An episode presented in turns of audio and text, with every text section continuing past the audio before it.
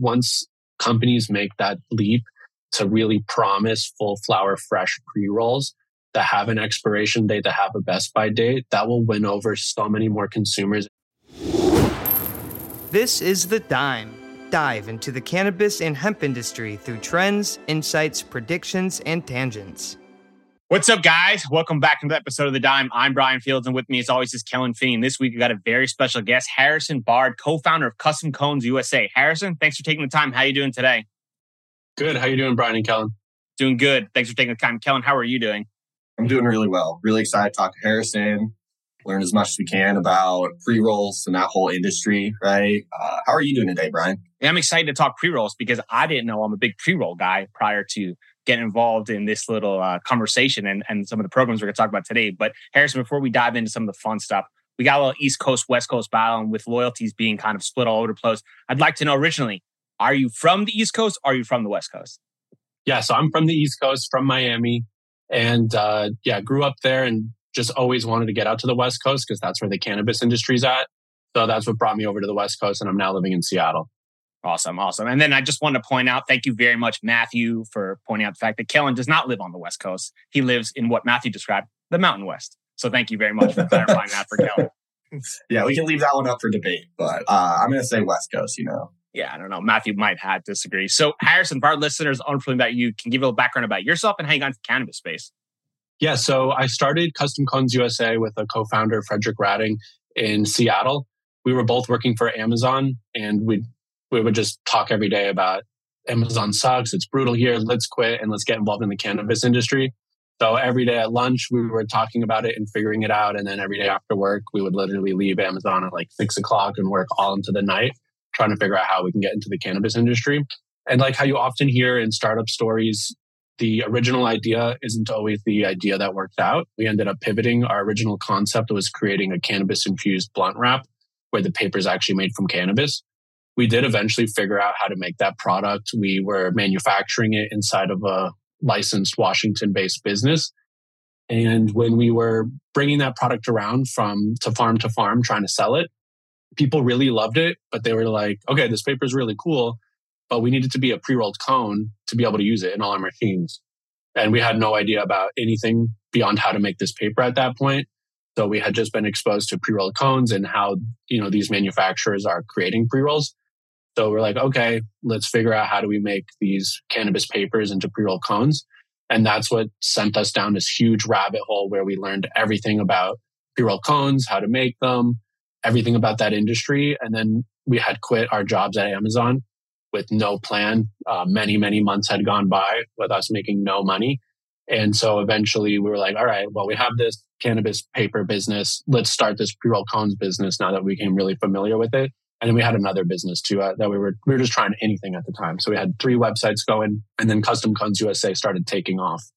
This was back in 2018, 2019, and at that point, pre rolls weren't that cool, but they were starting to catch on, and people started calling us over the years saying like, "What do you have in stock? I need 50,000 cones, 100,000 cones yesterday. What can you get me?" And that's just how the business continued to grow. So take us through like the time differences from when you had that first idea from the, the blunt wraps and then you kind of slowly pivoted. What is the time origin of the path from when you had Amazon, when you had the idea, and then when you kind of pivoted towards custom cones, and then to the point where the, the business started picking Because I want people to understand that those iterations, there are massive ups and downs and there's challenges. It's not like an overnight thing. You you learn, you iterate, and you continue forward. Yeah. So we had started working at Amazon in 2016, put in one full year, thought that was like an honorable professional thing to do.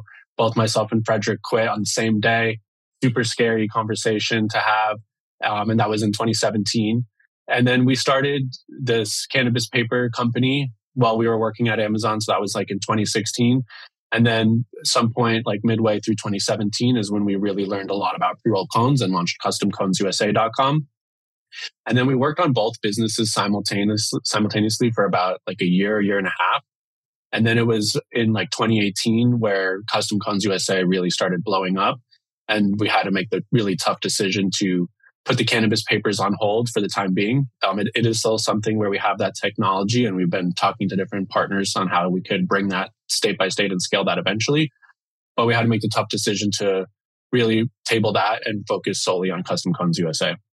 In those early days with kind of balancing all these different businesses and trying a bunch of different things, how are you guys like determining the best way to allocate your resources towards these different endeavors? We were just all in. So we had quit our jobs at that point, which is something that has its pros and cons. You, I would definitely recommend not having a, a backup. You hear a lot of entrepreneurs talk about if you have that safety net, that backup, you'll never really fully invest in it. But at the same time, you really want to make sure that you're financially stable or have some sort of family you could fall back on because you could really lose everything. Most businesses will fail within five years. So you should expect that that's the most likely outcome. And that's why it's also really important to pivot because you're most likely going to fail. And unless you're willing to pivot, your chances of failing definitely are going to go up. So we were all in and we were just throwing all of our resources at everything. And I'd say, you know, we were really good at listening to the customer. That's something that Amazon really drilled into us is how important the customer is and base everything off the customer. So as we got more and more feedback and seen more and more data about how the pre-roll industry was growing and how those customer those customers were coming to us versus with the cannabis derived papers. It was a tough sell because we didn't have it in a pre roll cone format. It made it pretty obvious where we should shift our time and our resources. What do yeah. you think was the difference that allowed for like the spike in custom cones to kind of get it from like even with the other business to kind of accelerating forward to make it the primary business? Yeah, I think it just came down to the life cycle of pre rolls in the industry. So, you know, back in 2016, 2017, cannabis industries were really young in Washington, California, Colorado. It wasn't legal in, in a bunch of other states where it's now legal now. And at that time, pre rolls were really a way for farmers to take their trim and shake and just make money off of it. And they really did have a mindset of like, this is my waste material. How could I turn it into a product? And pre rolls were super, super high margin for them at that point because they were really putting in material that they probably would have, you know, disposed of. Um, you know, now you could, there's extraction methods and it's much more popular to extract that type of material. But so they were creating pre rolls that were really garbage. Consumers were still buying them, but they weren't that popular. And then over time, cannabis prices were dropping and they've consistently dropped and will continue to drop. So farmers you know, who were putting really garbage cannabis flower into the pre rolls now are able to put like B and C buds, which is perfectly fine cannabis product into the pre rolls for the same exact cost. And then consumers started like asking and talking to bud tenders, and bud tenders also really enjoy pre rolls too. It doesn't matter if you know how to roll. If you're a regular smoker and you're smoking with friends, you don't want to be the person at the party who's sitting down for 20 minutes rolling up five joints. So I know people who are amazing rollers, take a lot of pride in how they roll, but they're still going to pick up a multi pack when they go to a party because they want to be in the event and not spend their time rolling joints all the time. So consumers, you know, started caring more about the quality of the pre-roll. And as the price of flower went down, it made it more accessible and more viable to put higher quality flower into pre-rolls. And that really helps spur the growth of, of the, that category segment. Yeah. And so with every startup, you kind of need, everyone says entrepreneurs get lucky here and there. And I know that Washington's market for pre rolls is probably one of the strongest pre roll markets in the entire country, right? I guess people in Washington really, really love their pre rolls. So during those early days, when you guys were going out and learning all of this, were you guys just solely focused on conversations within the state of Washington, or were you also having conversations outside the state of Washington to learn more about the pre rolls and, and all that stuff? Yeah, we've always had a a nationwide, you know, total North American focus. So we sell a lot into Canada as well. And the interesting thing was it was actually quite difficult to tap into the Washington market at first. Washington and California, Colorado, these states have been doing, you know, medical and recreational cannabis the longest. So these companies, the founders of these companies, the operations folks over there, they've already have their stuff figured out. And so they're not looking for new suppliers. They're not going to the new trade shows you know that you typically don't see these companies in fact in washington and colorado there's really not that many trade shows anymore same thing in california you know of course MJBizCon in vegas draws everyone to it but like you know CannaCon which does a lot of the state by state trade shows they stopped doing the washington show they really stopped doing the colorado show there used to be indo expo out in colorado and that's um, you know fizzled out not really a big thing anymore So it was actually hard for us to tap into the Washington market at first because people were so entrenched and already had their own suppliers and everything figured out. So we've really succeeded by being in every state possible. And the emerging states is where we get a lot of our new customers from. I want to go back to what you said about kind of the value of having a pre roll and kind of alluding back to like the tobacco comparison and understanding that most people, when they're going outside to smoke a cigarette, don't have to go roll their own cigarette. Some people do for sure, but the kind of the act of just pulling out a joint and then going out and smoking, I think is so much faster to the, the perceived expectation from that feeling. And I think that is what allowed like the unlocking of the category because not everyone can roll their own joint. And that is sometimes a hindrance for some people when they're looking to consume with flower and they, they don't to roll. Do you, do you believe that's kind of the big difference or what do you think has helped unlock the category to take it to what we've seen some staggering numbers? Yeah, so definitely that's one aspect of just the convenience factor. In the US, especially, convenience is king. You see that with like invention of drive-through restaurants, you know, that's a US invention with like the grab and go coffees, like all of the pre-made coffee drinks that you can now get in the grocery store, energy drinks, you know, bottled teas and stuff. Everything in the US is shifting towards convenience. That's like the hardcore consumer preference. And then also, like you mentioned, even you know, many people can't roll. And then now infused pre rolls is extremely popular. And that's something that even if you can roll, creating an infused pre roll is really messy and actually makes it much harder. You have to get this cannabis concentrate. It's really the best way to do it is to liquefy it. So melt it down uh, without heating it too much. You need special tools. The rolling papers are super thin and fragile. So you're like smearing it on with your dab tool and it could easily rip. And now, now you have like, you know, maybe like three to five dollars worth of concentrate on a piece of ripped paper. So like, what are you going to do with that? Um, so infused pre-rolls are getting more popular, and I think that's also helped expand the category. And that's something that even the most advanced roller is going to have a difficult time making. And then now we're seeing pre-rolls with like wood tips, glass tips, different shapes and sizes. And so again, you know, it is possible to roll with a glass tip. It's not that hard, but it is harder than using a regular paper tip. It's much more slippery. It'll slide out. The best way to do it is with a cigar band and like who has cigar bands on hand? Pretty much no one. So, uh, yeah, it's all those factors. And then as well as the advancements in pre-roll automation. So pre-rolls didn't exist, you know, 10, 15 years ago. So the equipment to manufacture these things didn't exist. It's interesting in the cannabis industry, a lot of the companies that come out with pre-roll equipment are really small mom and pop founders working out of the garage a lot of them are people who were producer processors and were like the machines that they had access to absolutely suck. I could definitely make a better version. So we've met people who've been in that situation and then created their own pre-roll machine. And so as advancements in even tabletop pre-roll machinery, but let alone all the advanced fully automated pre-roll machines have come into the market, they've further dropped the labor costs and production costs of creating a pre-roll, helped make them more consistent.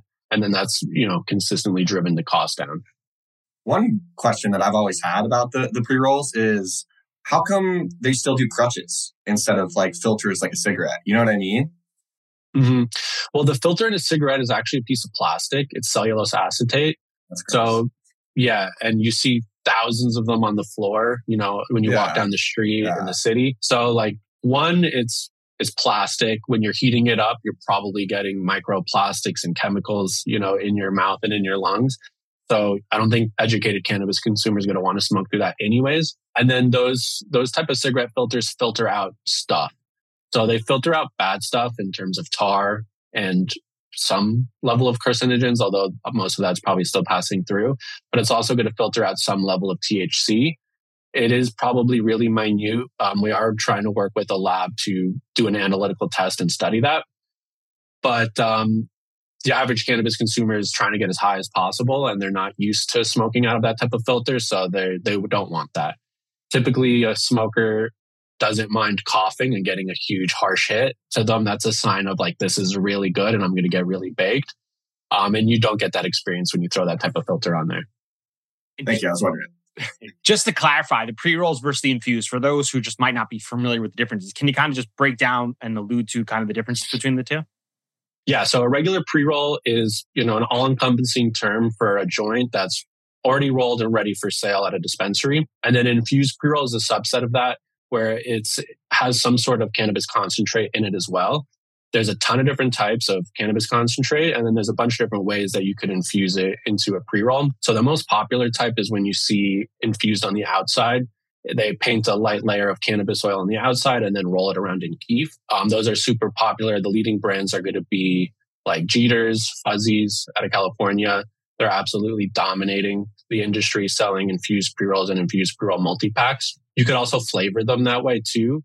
So the cannabis oil is really thick and viscous, and you could heat it up to uh, lower the viscosity and make it easier to paint on the outside of the pre roll. But what most companies are actually doing to to help paint it on is to thin it.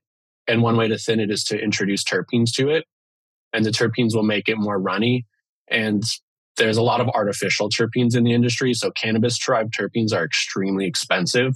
I don't have the figures off the top of my head, but like thousands of dollars, you know, per liter for sure. Whereas you could easily get botanical derived terpenes, which are all natural, but they're coming from like lavender or large scale oranges or just other sort of naturally derived botanical products. And then they extract these terpenes. Um, there's a bunch of companies like True Terpenes that sell these to manufacturers. They're really common in vape cartridges. So if you ever smoke a vape that has a really strong flavor profile or is like even named with the flavor, it's definitely going to have botanical derived terpenes in it. Um, the live resin ones typically don't, and that's where you'll get like a more natural cannabis flavor from.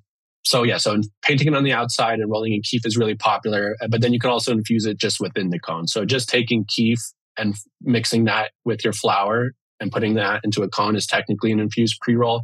You'll see a lot made with bubble hash as well where they're just creating hash, breaking it up into tiny bits, mixing that with their flower material, and then running through the pre roll machine to create an infused pre roll. And then we have an automated pre roll machine, which at scale can help you produce 800 infused pre rolls per hour. And what it does is you take your finished pre roll, doesn't matter what shape or size or filter type. We have specially designed cartridges that will accommodate any size pre roll. And then one by one, it automatically takes the pre roll up and injects a rod of oil down the center, kind of like a hash roll. And now there's a new attachment to that machine that actually creates a hash roll where it creates a cavity down the center of the pre-roll and then injects a rod of hash oil or any other type of concentrate you want, which creates that donut style infused pre-roll where as you're burning it, you see that hole down the center and there's like a thick slug of hash rosin or other type of concentrate to make it an infused pre-roll.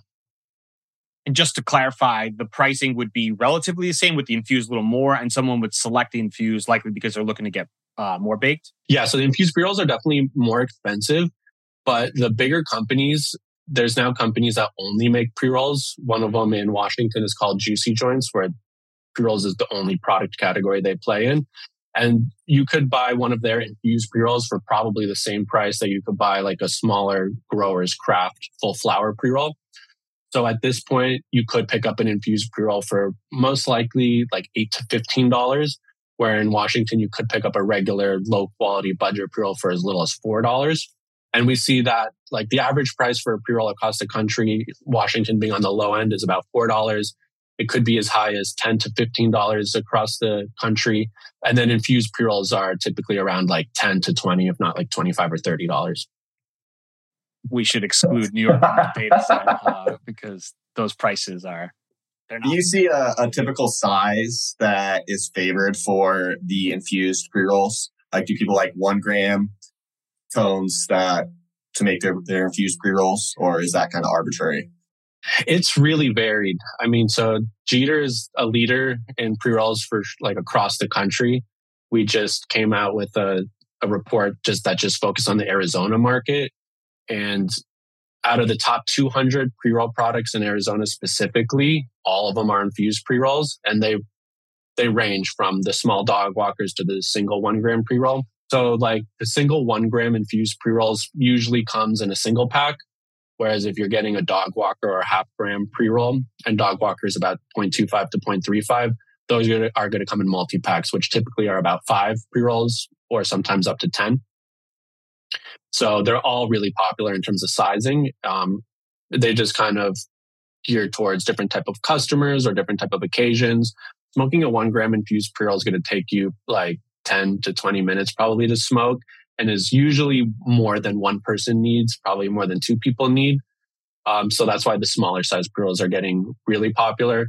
And then they also help give a, a cheaper pre-roll since it's smaller amount and it's, it's enough for your average consumer. So it makes it more accessible as well. I'd be really impressed with anyone that could smoke a one gram infused pre roll to themselves. In all honesty, they're definitely out there. Those you know, those Yeah. You could probably find a YouTuber smoking two out of their nostrils if you wanted. I want to know about the cross cone, just like we've seen in Pineapple Express. Dude, are those popular? Do pe- I've never seen anyone actually smoking those. Like, do people actually buy those? So they're definitely really niche. Um, there's a company out of Colorado. I think it's the Green Solution, which is a huge vertically integrated dispensary chain, where they've really done well at offering like anything and everything in terms of the pre roll category. So they have all the regular pre rolls that you would expect, and then the cross cone is one of their formats that they do sell. It's definitely not going to be a leading SKU, but if you are looking to expand into a unique product and really stand out, it's a really giftable item. Oh, for So I doubt there's consumers that are like smoking cross cones daily, if not weekly. But if you want to be the talk of the party or like bring something that's going to wow everyone, if you bring a cross cone or cross joint to an event, it's definitely going to get people smiling and talking and taking pictures and sharing on social media. And they're a lot of fun. That's exactly what I thought. When I opened up the the cross cone, I was like, it'd be a shame if I consume this by myself because this would be the perfect thing to show someone else. And they'd be like, oh my God, I can't believe these really exist. Yeah, you can't even really smoke it yourself because you can't light it yourself. You have to light all three ends at the same time if you want it to burn evenly, and you don't have three hands or the coordination to puff it and get all of them going. So you really need at least two people. So you can get all three lit at the same time. You need three lighters. Um, so yeah, it's definitely a party experience. Yeah, definitely an eye opener. I- I'm curious though, like state by state, are purchasing habits different by consumer? Have you seen any trends? Are people more interested in different size pre rolls versus different type of paper? Take us through how it works state by state. So state by state, things do seem pretty consistent. And one of the interesting things about pre-rolls in general is that they have the most consistent sales amongst all of the different consumer demographic types.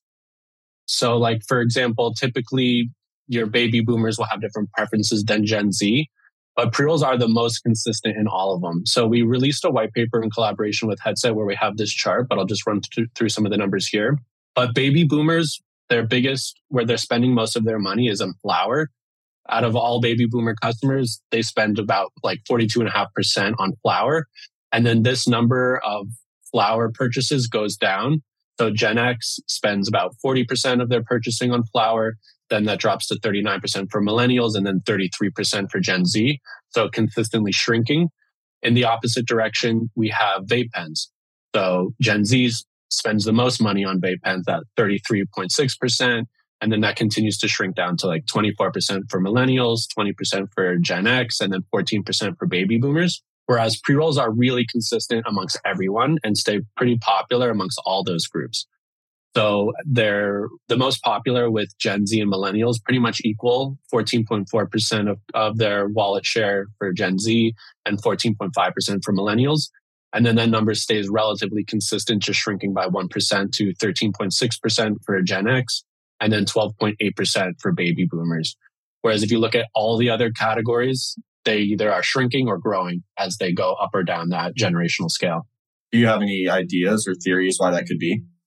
I think it's just like the pre-roll like is the tried and true proven method. Of course, like smoking a bong is the other one that you probably will also see pretty consistent. Like everyone's dad and grandpa like used to smoke a bong in the 60s. So like there's still a bunch of people like that. Like my uncle is a huge bong smoker. But like, you know, people have grown up smoking pre-rolls. It's something that you could trust in terms of like, especially if you're rolling it yourself, you see, you know, the flower, you get hands on with it. It's a bit of an experience. A lot of people view it as like a ritual of taking out their grinder, looking at the bud, sniffing it right as soon as they open up the jar. Um, so it's just really consistent and it is very communal. If you're smoking with a group of people, it is kind of one of the best ways to enjoy the cannabis together. And the convenience aspect, I think, is really the best part because, again, like you could be someone who's maybe not such a good roller and you can go into a dispensary, you want to try the flower, and you can just quickly grab a, a pre roll and instantly step outside and get to it. Yeah. And then touching on that, what's helping drive the convenience is the popularity of multi packs. So buying one pre roll at a time is great. That kind of helps you get a nice variety. But pre-roll multi-packs have also been exploding in popularity, and that makes it even easier to just go into the store, buy like a five, seven pack, 10 pack. They're even now selling 28 packs of single one gram pre-rolls, which is like the maximum amount of flower that you could buy in one transaction in Washington. We've seen like over 400% growth in multi-packs since 2021. In 2018, multi-packs only made up 27.7% of all pre-roll sales. And now in 2023, multi-packs are making up over 47% of all pre-roll sales. So that's making it even more convenient.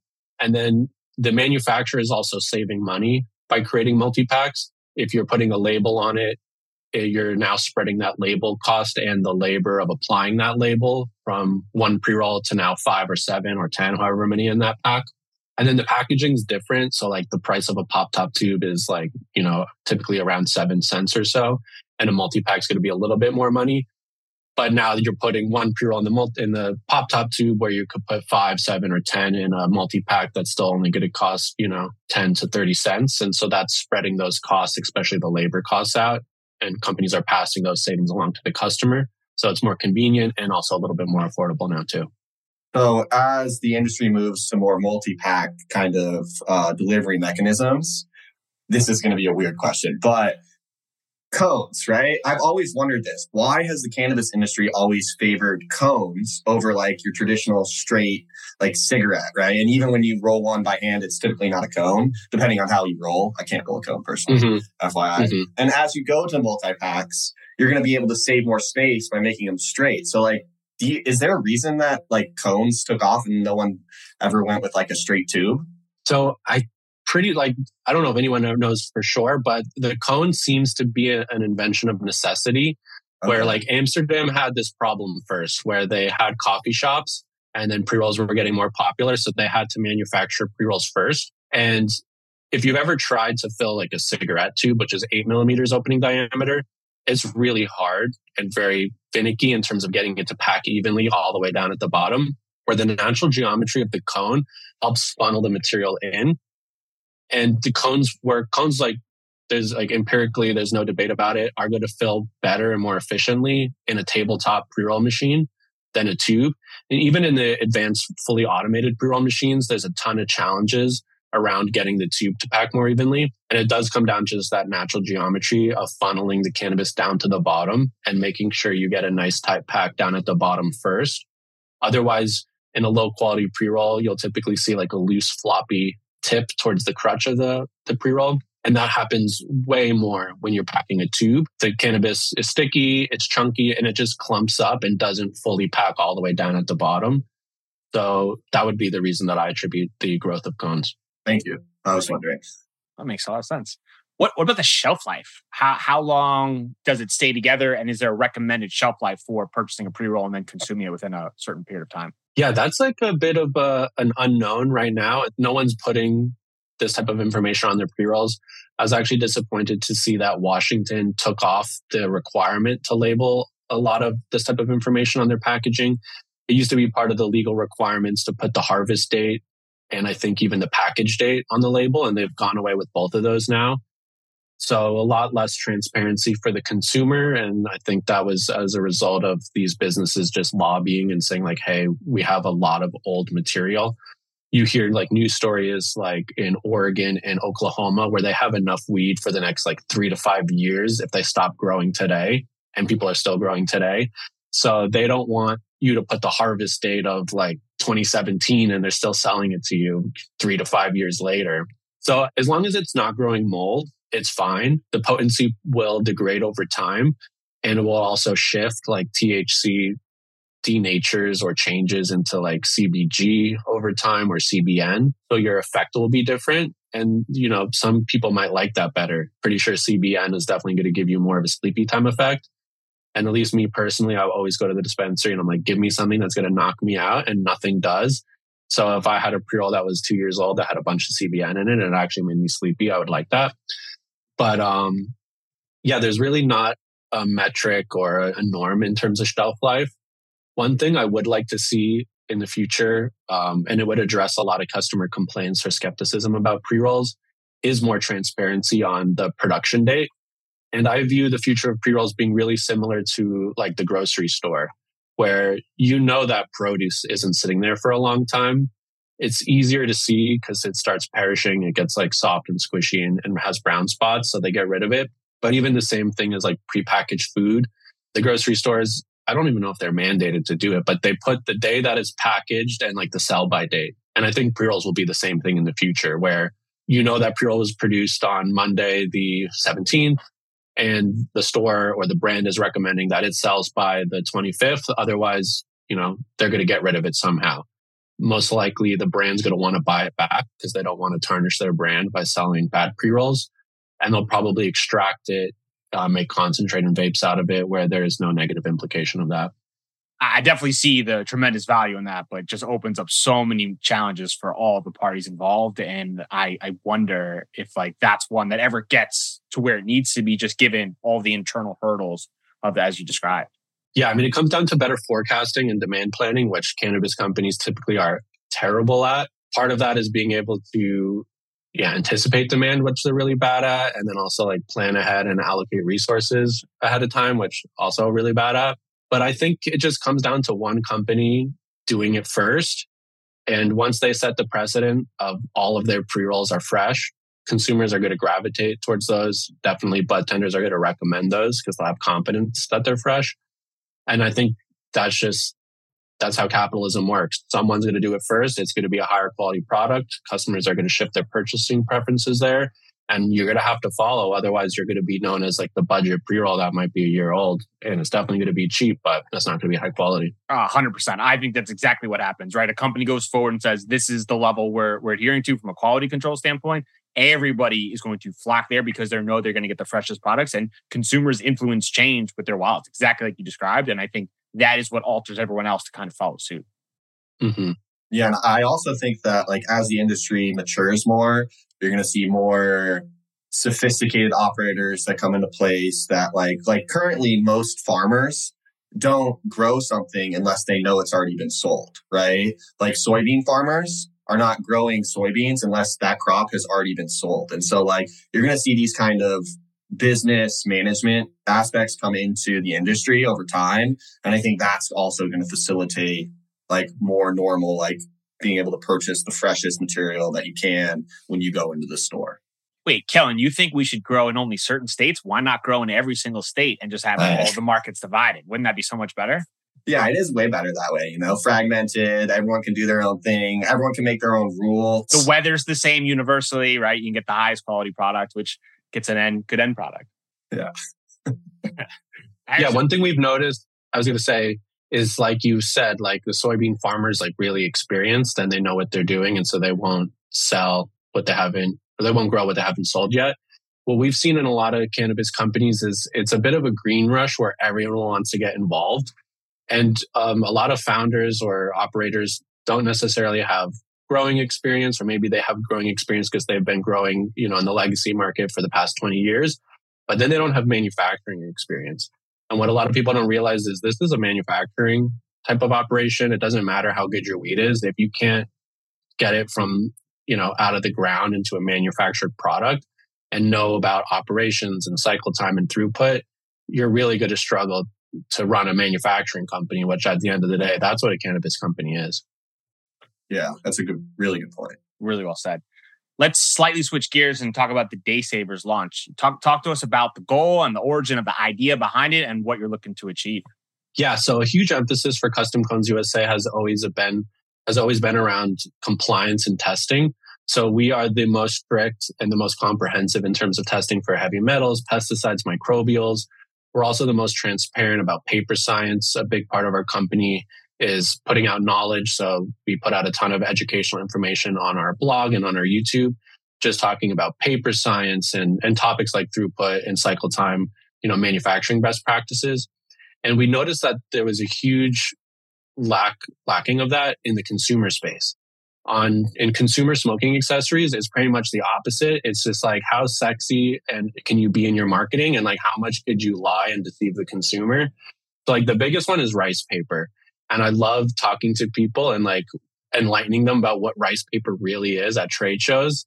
Um, rice paper is a lie. That's just a marketing gimmick that's been around in the industry for years.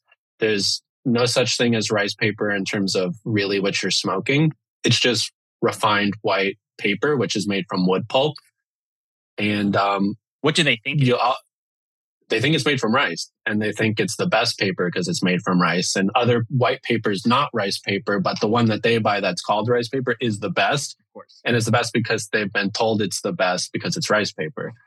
So people will come up to our booth, um, we'll educate them on that, and they'll they'll swear up and down. They'll be like, "No way!" And I'll be like, "Go to the website. Like the the popular brand that you love so much now has a small asterisk as you scroll down the homepage saying it's not really made from rice. There's no such thing. You can make paper from rice raw.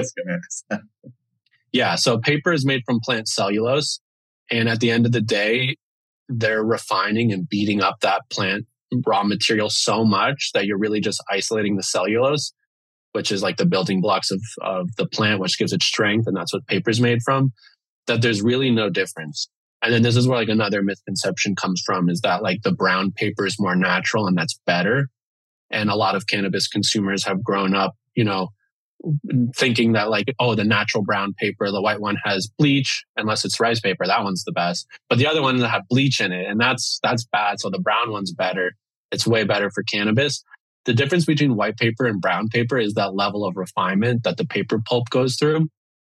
And they just stop that refining process a little bit earlier and leave a couple extra plant components in it. And it's those plant components that give it that natural brown or tan color. And then when you're smoking it, you're now smoking more stuff. And those plant components that make it brown also add a little bit extra flavor. So that's why a lot of people think that the rice paper is the best because really white paper is the best because it does have the least amount of stuff in it. And when you're smoking cannabis, you want to try to taste your flower as much as possible. So the white paper is going to do that a little bit better than the brown or the hemp paper. The hemp paper is like, in my opinion, the worst tasting. It is really, really minute. So you have to really have an unbiased mind and try to do a blind taste test if possible. But you'll you'll also hear from a lot of customers that they really don't like the hemp paper. They think it tastes the worst or it's the harshest. And it's true because hemp fibers, which you know a lot of people are probably familiar with, are known for being really strong and robust and really durable. And that correlates to also a little bit stronger of a taste and flavor. So the hemp papers are going to be the most flavorful, which in a cannabis experience, you don't want that. Can't trust marketers. No, no. I really appreciate you breaking all that down. I thought brown paper was the healthy paper my whole life, but now that listening to you, I was like, oh, duh, there's clearly more things in it for sure. Wow. I mean, that's impressive, honestly. Yeah. So it was like all of this gimmicky, lying, you know, sexy marketing lingo that really got us to the point where, like, okay, we should come up with a consumer brand of rolling papers, cones, smoking accessories that pass on like the ethos of Custom Cones USA, which is being like truthful, transparent, and based off like science, education, and compliance, and then bring that over to the consumer space. And then, you know, another thing is we used to sell palm leaf blunts, which are really popularized by the brand King Palm. And we were selling, you know, our own version. So they weren't King Palm ones. We were just making the same exact type of thing. And the first thing is they're not palm related. That's just a term, palm leaf. So there's two different types of leaf. The one that, that King Palm's made of is a cordia leaf. And then there's another type that's really popular, especially in India, called a tendu leaf. And so, you know, people think that they're actually smoking a palm leaf and it's all natural and this is better. This is like a, a tobacco alternative that's way healthier. Yeah, tobacco is really bad. You definitely don't want to smoke tobacco, but um, we were selling these palm leaf blunts, quote unquote, to our customers. And we test everything before we sell it. And these were failing for not only heavy metals and pesticides, but oftentimes microbials. So these are just, you know, natural leaves that are growing, um, typically in India or Southeast Asia somewhere. And they're either spraying them directly with pesticides or there's pesticide drift from a nearby farm getting on them. If there's not, they're not covered in pesticides, they're absorbing heavy metals from the ground. You know, India and Southeast Asia unfortunately has a lot of pollution and those heavy metals, you know, find their way into the soil from nearby pollution or from the rain, bringing it down into the soil. And then those are really popular because they have a corn husk filter tip. And we've seen many times where if you take that corn husk filter tip and unroll it, there'll be mold growing in the inside. And then there could even be mold growing on the leaf. So we totally stopped selling those over a year or two ago just because we're very compliance focused and all of our customers are basing their entire business off, you know, what they buy from us. And if things fail, um, there's actually a huge news story out in Colorado. Um, Westword wrote a big piece on it that there's been a ton of recalls related to palm leaf blunts. And so we didn't want to deal with that anymore. So we stopped selling those years ago. So yeah, we, we just wanted to bring like a, nothing's healthy, you know, when you're smoking it or even vaping it. Like a lot of people thought the e cigarettes was going to be a healthy alternative to smoking cigarettes. And I think that conversation has pretty much come to the point where it's not healthier. I don't think there's any empirical evidence that vaping an e-cig is any better than smoking a cigarette. So we never like to say it's healthier, but we're we're selling products that are tested for heavy metals, microbials, and pesticides under the Day Savers brand, and bringing all of the innovation and unique products that we've developed in Custom Cones USA to the consumer. So we were the first company to have blunt cones, hemp wrap blunt cones, we really popularized putting like wood, glass, and ceramic tips into pre rolls. We have all sorts of unique shapes and sizes. And so we're taking all of these unique views that we've created for our B2B customers and then now bringing them to consumers at the same time educating them on what they really are and then giving them the confidence that all of these are tested to the same really really strict standards that cannabis products are tested where in the regular smoking accessories space is really the wild, wild west. There's absolutely no laws governing rolling papers and those type of products. So we're just holding ourselves accountable so that customers can trust that what they're buying from us is going to be as as safe as possible. I got to hand it to you. That is very Amazon-like to take the data from your business and to to do a forward-facing, customer-based uh, brand in order to take advantage of the information and the value you have. Got to hand it to you. Very Amazon-like. Yeah, I've got to got to thank Papa Jeff Bezos for that he, he knows what he's doing. He's a smart guy. For sure. What is the most expensive lesson that you have learned? It kind of comes down to compliance. So it's really like test your stuff and hold your supply chain accountable. So we've ordered, you know, tens of thousands of dollars of these palm leaf blunts. And then once we find out that they have heavy metals and pesticides or microbials, we throw them away. You know, we're not going to sell them to our customers the suppliers overseas aren't going to take them back. So we have to throw them away. Same thing with packaging too. We've bought in packaging where you can't like a lot of these overseas vendors will tell you it's child resistant and they'll even have a certificate that says it's child resistant, but it's from like a bogus company that you're pretty much just paying for it or they're photoshopping it. And so this was a thing that I actually led. Like I don't handle the um, supply chain or new like operations anymore, but at one point I did, and I had ordered a bunch of these multi-pack tubes. They said they were child resistant, and once we got them and went due diligence process, they weren't. So we had to sell them as non-child resistant. Luckily, in Washington, um, pop top tubes don't need to be child resistant, so we were able to sell them to companies who don't care about that. But that could have potentially been, you know, a huge mistake and a very costly one. Were you ever close to closing up shop? If so, what happened to alter your path? Luckily, we were not. We grew and scaled very slowly and sustainably. We started in our living room in 2017, 2018, and slowly added one product at a time, one service at a time. The reason why the company is called Custom Cones USA is because at first we only sold custom branded cones. So for us, that was, that had no risk if you wanted a custom cone, you pay 50% up front and then you pay 50% before we ship it. So we were cash flow positive from the beginning. And then customers were saying, what do you have in stock? I need 10,000 cones yesterday. Then we started sell- stocking unbranded cones in our living room, in our hallways, in our closets. We literally had boxes of cones from floor to ceiling. And then slowly over time, we went, we went to every single trade show, either exhibiting or walking it and found the best machine vendors on our website. We don't manufacture any of the machines we sell but we find the best machines out there. We test them. We typically test it ourselves and then get it into one or two really trusted customers' hands and have them give us firsthand testimonial like, yeah, I've been using this eight hours a day for weeks straight and it's good quality, hasn't broken. And then we added, you know, machines from grinders to sifters to cone filling machines, packaging machines. And then the last vertical we added was packaging. So we didn't start doing everything all at once, but we've slowly grown to be a full one stop shop for anything a pre roll company would need to start, grow, or scale their brand. Dream smoking session, three people dead or alive. Uh, Jerry Garcia, a huge deadhead. Um, so definitely want to smoke with him and see what type of cool stories he's got. I think he's also inspired a lot of pot smokers across the world. maybe like one of those like uh I forget what they're called, like, but like Ken Kesey, one of those like acid test guys that was also like hanging out with Jerry and really like helped popularize psychedelics. And then maybe maybe see if Stephen Hawkins would want to get high and could blow our minds.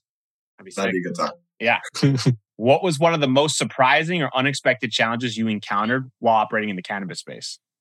It's not that surprising because a lot of people faced it, but we've had our business accounts shut down. And then they didn't only shut down our business account, but they shut down my personal bank account. So we were originally banking with Bank of America. Somehow we didn't get the letter in the mail. So they called us one day and they're like, Hey, you never replied to that letter. But like, by the way, we're shutting your bank account down in two days and also your personal bank account. So that was a huge surprise, something we had to deal with.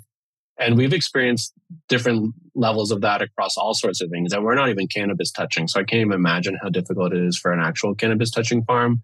But we've had issues with warehouse. Um, we're moving to a new, bigger warehouse um, next month. And we had warehouses secured gone through the entire process and then it just went to the final decision maker and they're like, yeah, no, we don't want to lease to you just because you're cannabis related and we're not growing in there. And that happened three times in a row. And then finally, the fourth one, we were able to finally get to the finish line. But we almost like we're right up against the deadline and we're to the point now where we're not able to install our racking in time because of this. So we're going to have to move into this new beautiful warehouse and have stuff on the ground without like proper racking. So just like the level of discrimination and challenges and hurdles that a cannabis company is going through, even an ancillary one, is, is pretty surprising and difficult to deal with. Right. And as you said, you are a non plant touching company. Yeah, non plant touching.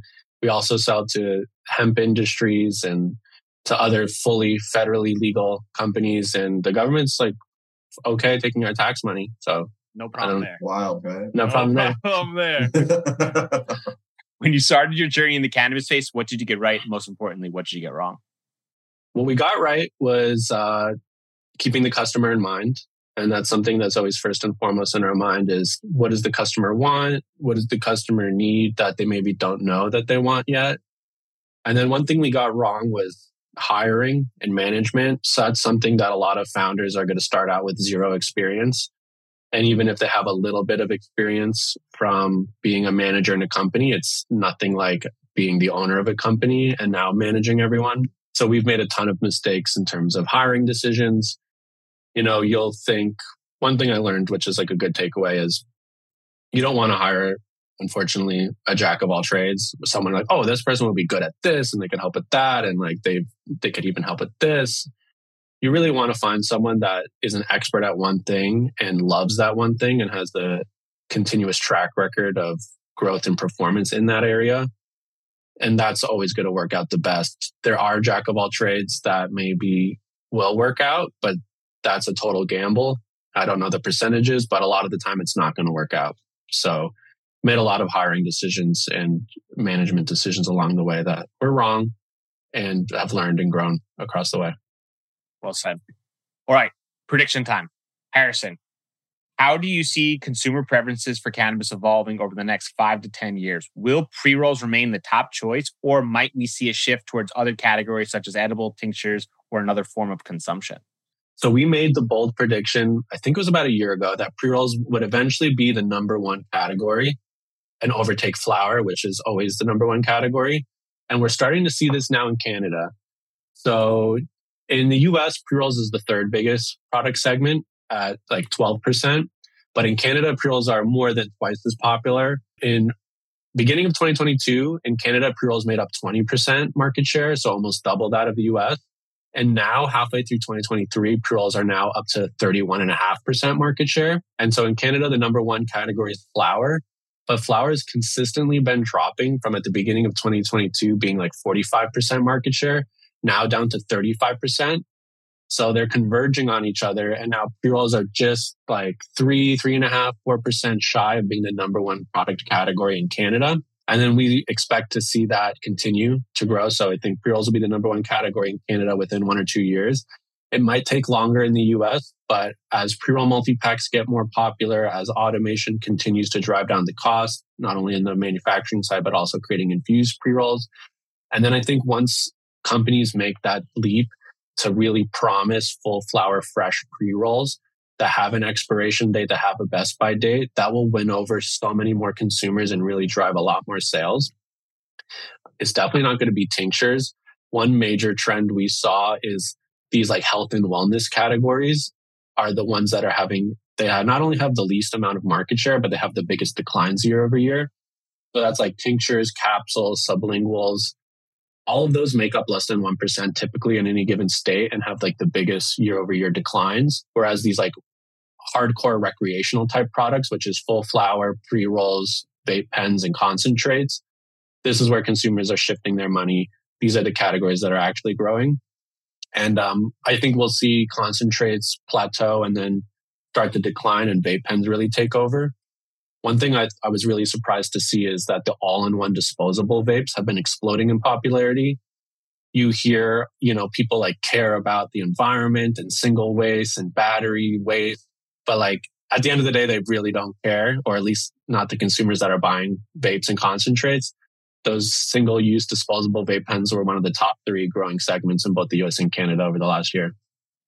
Well said. Kellen, I'm going to agree. I think that as more and more consumers um, become mature in the cannabis space, they're just looking to kind of get high. And buying flower has kind of a ritual around it in terms of consuming it. But if you're in a hurry and you're just trying to get things done in your busy American life, I think that this is why you look at the tobacco industry, right? Yes, there's people that roll their own cigarettes, but not even close to as many people just purchasing cigarettes and smoking a pack of cigarettes, right? And so I think that you see these multi packs kind of increasing in market share um, over the last three or four years. And I think that's going to continue. And I, I, do believe that just from a convenience factor, that pre rolls will end up most likely being the number one product category. And you also have to remember that it is all flower, right? So it's just not just the flower itself. It's flower with some paper around it. So technically, I don't know, you know, flower is still king at that point, right? Um, what do you think, Bryan? So, as per the unwritten rules of the podcast, I will take another side and I will disagree and say pre rolls are not going to be the top category because, in the words of Bob Hogan, generation die off. As Harrison alluded to today, the, the generation that enjoys smoking the most are the ones closest to the end. And the ones who are not smoking, right, are the Gen Zs who don't drink but are vaping. Eventually, we'll probably find out the vaping is not so good. And they'll look for another way to consume, which I'll assume will be back to beverage, which hopefully in five to 10 years, they've gotten down their economies of scale on the manufacturing side. And people will go to an alternative to alcohol and more of a comfortable feel from a social standpoint. And I think beverage will be the top category in the next five to 10 years. I wouldn't hold my breath for that one. like, I have no other choice. I have no other choice. So, Harrison, for those who want to learn more about custom cones and they want to get in contact, where can they find you? I just want to say beverages in the US make up 1.1% of sales. And in, know, right? and in Canada, that's 2%. So, I mean, I couldn't take maybe. tinctures. I couldn't take tinctures science. Edibles I like, but like it just seemed like too basic. I needed to go for the higher swing. Like yeah, it. no, I mean, it's going to be pre rolls and vapes. Um, I hate vape pens. It's like they just hit the back of my throat so hard and it just burns. Like, I think, and I don't know, I hope not, but I think there's going to be some sort of study or finding in the future of how bad those really are, especially with how cheap they are, like with what type of metals are in there and materials. Um, the ceramic ones are nice. You're talking about heating metals is bad? What? Yeah, right. Who would have guessed? Weird. Awesome true. It's only bad if you don't, don't inhale it, right? Oh, if you don't inhale it, yeah, of course. yeah, that's that's the same thing with people who are like, "Oh, I'm really care about the environment. Here's a disposable vape pen I just threw out again." You're like, "Hmm, that's odd." So, Harrison, where can where can people find you to get in touch? Yeah, so our website is customconesusa.com. Definitely check us out. We have a ton of informational blogs and videos where you could learn anything. We've had tons of people come up to us at trade shows like hugging us, being like, you guys have taught me everything and helped really grow and scale our business, which is always amazing to hear. And then our new consumer brand is Day Savers. Uh, website's daysavers.com. So definitely if you're a regular consumer and you want to buy small pack sizes, check out daysavers.com. We actually have plenty of consumers that go to customconesusa.com and buy like boxes of 200 or 800 because they're just hardcore smokers. And so you can definitely get a really good value there. For sure. We'll link it all to the show. Thanks for taking the time. This was a lot of fun. Yeah, really appreciate your time. Have a good rest of your day. Guys, if you've enjoyed this podcast over the last few years, can you please take three minutes or less and leave us a quick review on Apple or Spotify?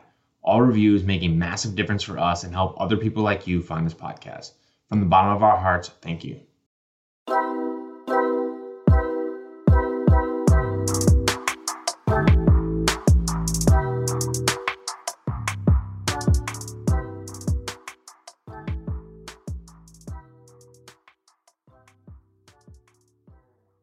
Thanks for listening to today's show.